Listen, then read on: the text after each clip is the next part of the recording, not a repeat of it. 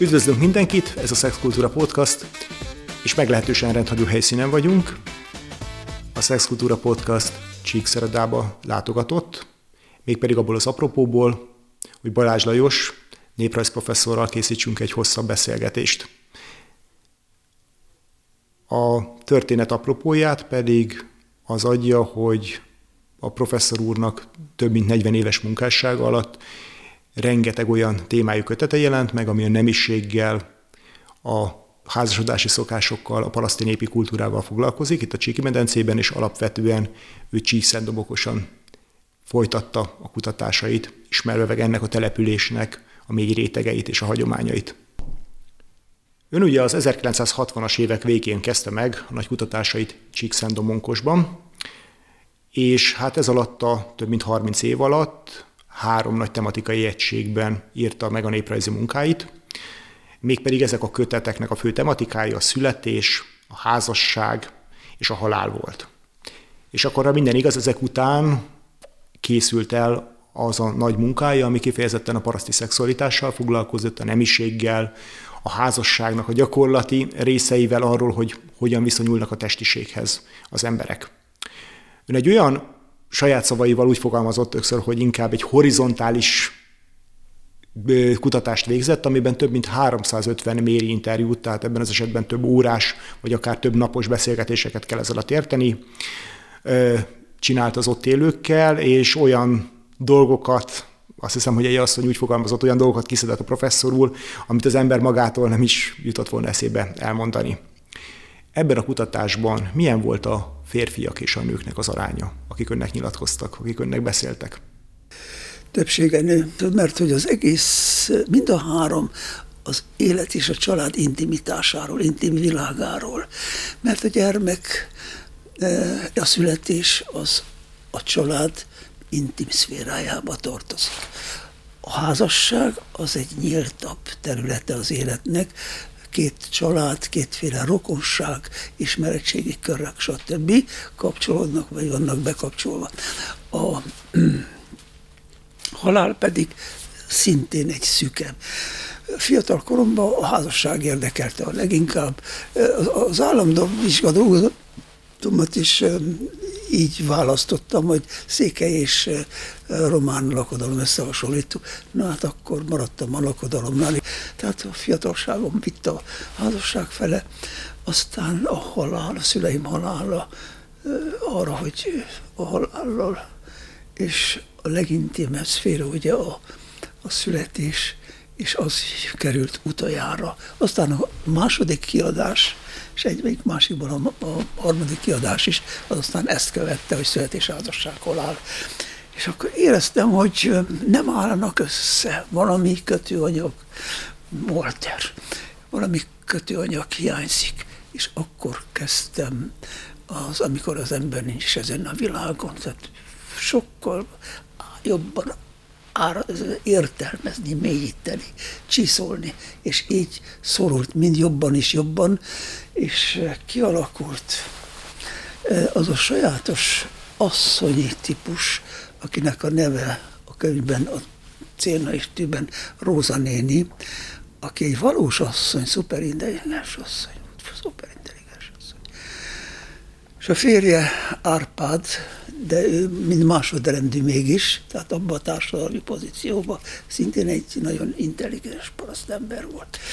Tehát, és hogy az összes tudásomat, amit a 3 sorsforduló nyomán felgyűjtöttem, és gazdagítottam az Amikor az ember nincs es ezen a világon, gazdagítottam ezzel a könyvvel, megteremtettem azt az egységet, teljesebb képet, ami a szexuális, a szerelmi életről, gyermekkortól a halálig. Azzal indítom a könyvet, hogy hát úgy szeressük erről beszélgetni. Vasárnap délután ugye kiülünk, és beszélgettünk erről, arról, és egyszer 2 fiatal egymás kezét fogják, és elmennek előttük, és az egyik azt mondja, hogy tudjátok-e, hogy ezek is béfűzték a Cérnát a Tűbe? Na most, aki kívülálló, és nem ismeri ezt a nyelvet, vagy egyáltalán nem ért a metaforához, nem tudja megfejteni. És mit fűztek be, mégis kerül egy tudatlan, ugye? És akkor így kezd bonyolodni, és akkor addig, amíg bejön az a leányka, aki oda lopakodik, mindig gyermekkoromban én is mindig lopakodtam a kapu előtti beszélgetésekhez. Mi az a közösülés? És akkor az első oldalon már jönnek a válaszok, zseniálisak, ugye? Az egyik az, hogy az a pillanat, az a kicsi pillanat, akármilyen rövid, akármilyen nehéz volt az élet, mégis csak egy gyönyörűség, és gyönyörű, és azért érdemes élni. Tehát a maga a szexuális életnek minden nyomor mellett a gyönyöre mindent felülmúl, és azért érdemes élni 80-90 esztendőt, ugye, azért élni. Nos, akkor így kezdődött a beszélgetés. Másik mondja a véleményt, hogy az a közösülés, amilyet 5 perc alatt annál jobbat nem tud csinálni. Nem is zseniális, ezt egy a férfi ember mondja. És akkor erre a nő válasz, akkor a férfi, és az úgy elkezd a beszélgetés, és akkor kezdem boncolni, hogy hát mennyi időt beszélgetnek erről? Azt mondja, annyit nem imádkozzunk, és egyéb dolgainkról sem beszélünk annyit, mint erről. Tehát a szexualitás, mint beszédtéma, mint emberközti kapcsolat és lét dominál minden egyebet. Mert addig beszélünk a palántálásról, a bugatásról, a hágatásról, az aratásról, mindig a soron következő munkákról, de erről állandóan valamiképpen elég, ha elmegy 2 fiatal, és hallottátok-e, és bejön a hír, és ez elindítja, és akkor jön az a mocsok kölyök, azt mondja, az enyém, 2 éves alig múlt, és örökké azt mondja, a nadrágot kell húzzak, mert nyúl fel a szoknyám alá. És erre jön Árpád, Balázs, miért? És hát azt mondja, nem vetted észre, hogy a 2 hónapos fekete bárány szökik fel a nőstény bárányra? És akkor... Tanítani kell, szóval kell ezt tanítani az iskolába, vagy valahol a családba? Kell a súlytárpáda, miért kell azt tanítani? Oda nem kell sem, nagyon érdekes, ez nem kell sem tanfelügyelő, sem iskolaigazgató, sem tanár. És akkor ugye kibontam és argumentálom, hogy generációs szinten alakul ki tulajdonképpen a szexuális életről mindenfajta ismeret, úgy... egyik valamit tud, mondja a többinek. Vasárnap délután állandóan találkoznak, és melyik gyermek, melyik fiatal, az első dolog, hogy elmondja, hogy otthonról mit hallott. A kölyök állandóan nyúl fel, azt mondja, nyúl fel a seggembe, azt mondja, nem, nadrág nélkül nem tudok már járni. Tudja már, hogy ott valami van. A leányka eset egy 11, csodálatosan szép. Tehát a gyermek érdeklődésére gyönyörű példa. 12 éves leányka azt mondja, hogy megfigyeltem, hogy reggel, amikor a tyúkokat kiengedik, tehát a falu helyen a tyúkoknak külön pajtájuk volt, reggel ki szoktak engedni, ugye szétröppennek, van az a torrázások, a sajátos mozgások. És azt mondja, és láttam, hogy a kakas vagy erre, vagy arra örökké rá kuporodik. Olyan kíváncsi voltam, azt mondja, felkeltem reggel korán, és én nyitottam ki. Lássam, hogy milyen van a kakasnak. Milyen van a kakasnak. 12 éves leányka. Mit mond az öreg? Az nem kell tanítani. Az nem kell sem tanfelé, hogy ő maga van. És azt mondja, nem láttam semmit, és úgy sajnáltam a tyúkot. Az asszonyok is még el kellett menjenek Brassóba, Bukarestbe, Könnyékbe, Kolozsvárra is, asszonyokként is cselédnek. És hazajött. És a leányzó az apjával volt. Hazajött, azt mondja, és tudtam, hogy most valami kell, történjen. Leafúztam a fejemre ahhoz itt a csergét, takarót, és hallgatóztam, tettem magam, hogy arszom. És hát történt. És az első dolog az volt, hogy elmondta a többire. Na, így az információszerzés, és ez mind serdülő korba, az iskolába. Érdekes és izgalmas helyzetek, történetek, hogy kacsintanak egymással, hogy egyezik meg a 6-os, 7-es fiú a leánykával, hogy pisilni 10 perc, 5 perc hézaggal kimennek mind a ketten a vécébe. És megcsinálja. Úgy megverte, az apja úgy megverte, a felnőtt ember volt, ő mondta, úgy megverte édesapám azt, hogy azt hittem, hogy nem élek meg. És a leánykát, akit szintén beárultak, úgy meg, tehát lásd akkor a szülő viszonyulása a szexuális ismeretekhez, ismeretszerzésnek ilyen módjához, úgy megverte azt, mondja a leánykának a seggét, csihányas a pucáját, hogy ordított, mint hogyha nyúzták volna. De ismeretet szerzett, és azt továbbadta. Vasárnap délután Csőrhátánál Gyepes, vagy kimentek a rétre, és rávettek egy olyan 9-10 éves leánykát és gyermeket, hogy vetközzenek le, és hogy nézzék meg, és a többiek körbevették, mint serdülők, törbevették, hogy a pergolyát hogy tudja belé helyezni. Pergóját, ilyen megnevezések. Na, szóval így indul, és aztán így bokrosodik, nyílik a fiatalok, aztán a házasság előttiek, a házasságot kötöttek, és az egész életet egészen addig, amíg a csodálatos az Árpádban, ugye, aki egyetlen férfi embertől tudtam meg, azt is Róza nénitől, és mindjárt még visszatérek rá, hogy aki 75 évet bétöltötte már jól, alig tudott menni, és mégis akarta az asszonyt, a fehér népet. Az a befejező, az csodálatosan szép. Oda mehet, külön ágyba alusznak. Olvastál jöjjön, oda mehetek. Hát ez hiszem, nincs jó helyen. Ugyanott vesztek. Oda mehetek. Na, ó, nem fél az Istentől, hogy megveri. Most is ezen jár az esze. Gyönyörű, nem tudom szóról-szóra, de csodálatos az a szöveg, ahogy az öreg. És akkor azt mondja, közben meggondoltam, hogy meghal. És engem bántani fog. Gyönyörű, hogy hívják ki hogy mondjuk, görbéje vagy íve, az anyja szoknyája alá felnyúló kölyöktől a haldok a halál előtti ember, férfi emberhez. És azért nem mondott neki nemet, mert hogy nehogy lelkiismeret furdalásra törje, hogyha előbb hal meg a férje? Hogy ez lelkiismereti kérdéssé válik. És azt mondom, hogy az asszonyi mentalitásnak egy csodálatos, hogy nem áll meg, hogy jöjjön ott vesztek. Azt mondja, amikor azt mondom neki, hogy jöjjön, azt mondja, alig tud, úgy csúszog, alig mászik, de olyan örömmel jön, de úgy jön el.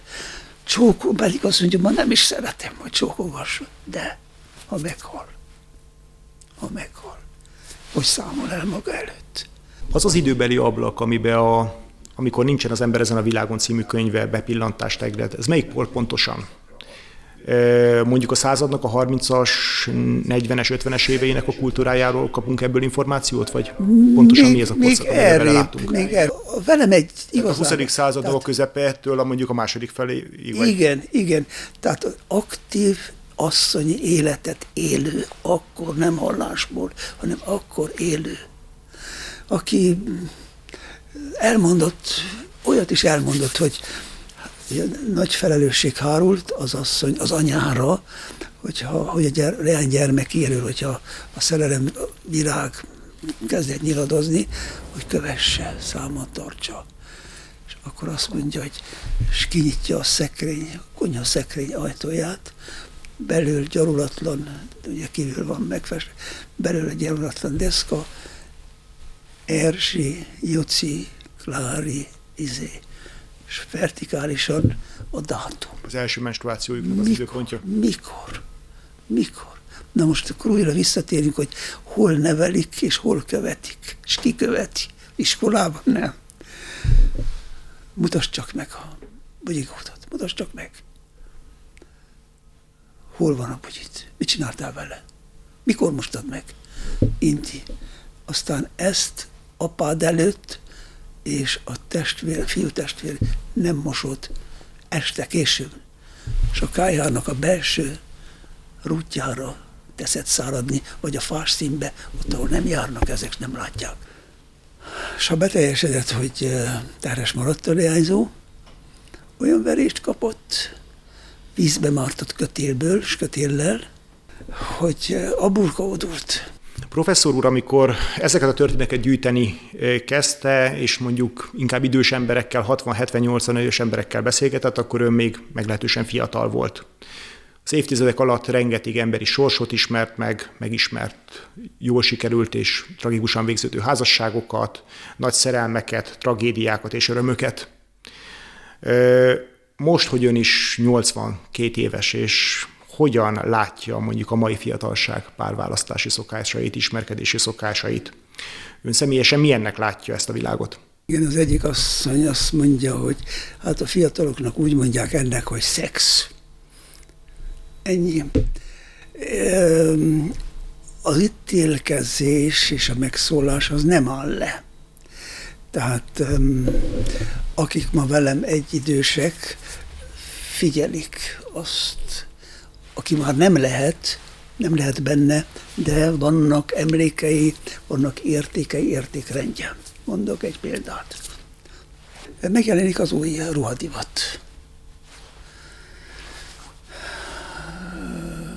Rövid szoknya, és minden egyéb. És azok is mennek az utcán előre és vissza. Hogy nevezik ezt? És hogyan minősítik azt a lányt, aki, vagy lányokat, akik így vonulnak, így öltöznek. Rövid szoknya, hosszú pina. Ennyi a metafora. Nem, ezt is felcsinálták, nem. Ennyi. Tehát beállt egy fordulat, és ezt összesítve így fogalmazták meg. És így látják nagyon sokan. De ön mit gondol ennyi élettapasztalattal, ennyi sorsot megismerve? Önnek személyesen mi a véleménye ezekről a változásokról? Nem mondom, hogy dicsérem és örvendek, mert látom, hogy az iskola, a tanulás, a tisztességes munka, ismeretszerzés mind háttérbe, egyre inkább háttérbe szorulnak. Tehát a felszínes élet kerül előtérbe. Na, ilyen értelemben aggódom. Az oktatás erőteljesen most már minden generációt kellene érintsen, és nem érint, sőt, egyre inkább háttérbe szorul. Szóval nem egy ideális kép, ami kirajzolódik mind a háromban, de mégis izgalmas, mert kultúra. Szóval amikor elkészültem az egésszel, akkor eljutottam arra következtetésre, hogy ez a kultúra, amit én kutattam és felszínre hoztam és összeraktam, az alkotmány is, cselekvési program is. Eljött az idő, fiam, hogy nősülj meg. Eljött az idő. Tehát mindennek eljön az ideje. A születésnek is, a házasságnak is, és a halálnak is. Tulajdonképpen azzal, hogy rögzítette ezt a hagyományt, ezzel lehet életben is tartani azt? Igen. A szerelem és a szexualitás és a halál olyan szürrealista képet szült, amit szintén nekem sikerült felgyűjtenem. Szerette a legény a leányt. Aztán nem házasodtak össze. Az illetőt nagyon bántotta. Időközben beteg lett. Súlyos beteg lett. Az asszony is közben férhez ment, gyermeke lett.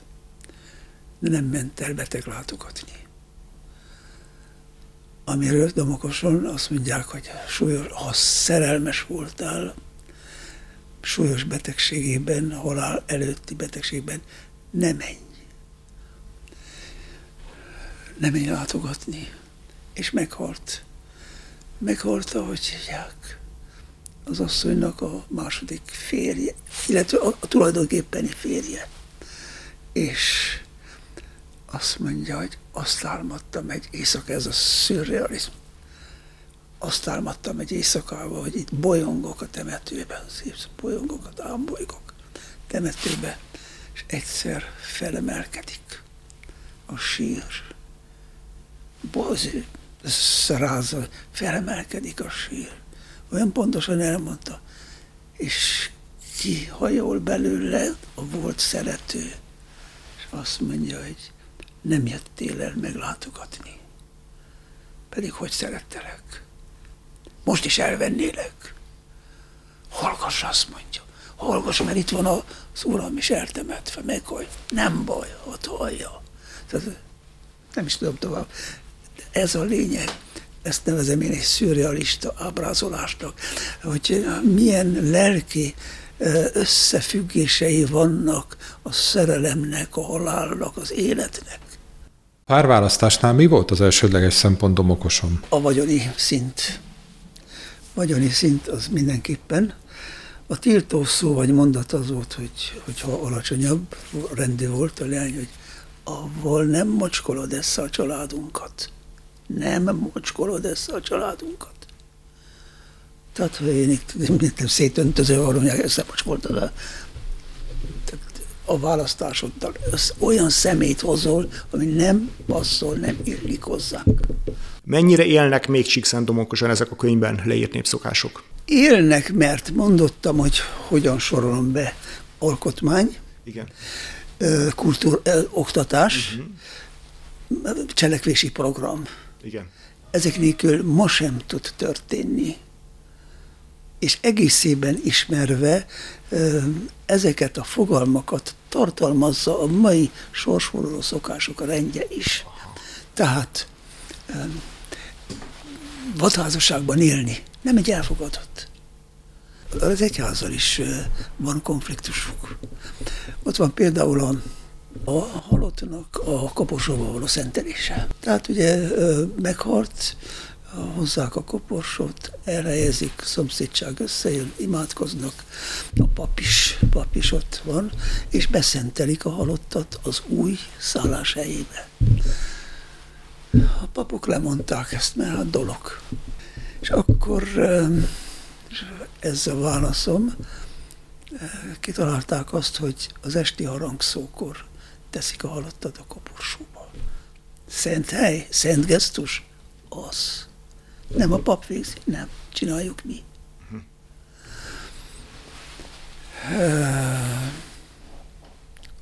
A megkerítés az egy profán ritus. Ezt el kell még mondanom. Ez egy profán ritus.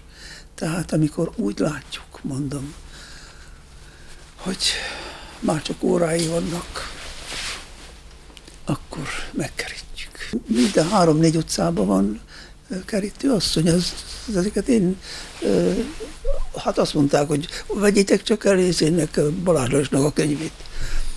Tehát van ennek specialistája. És tehát még életben van, már nem, még nem hallott, de már nem is élt. Tehát ez az állapot, a határállapot. Gyertyát gyújt,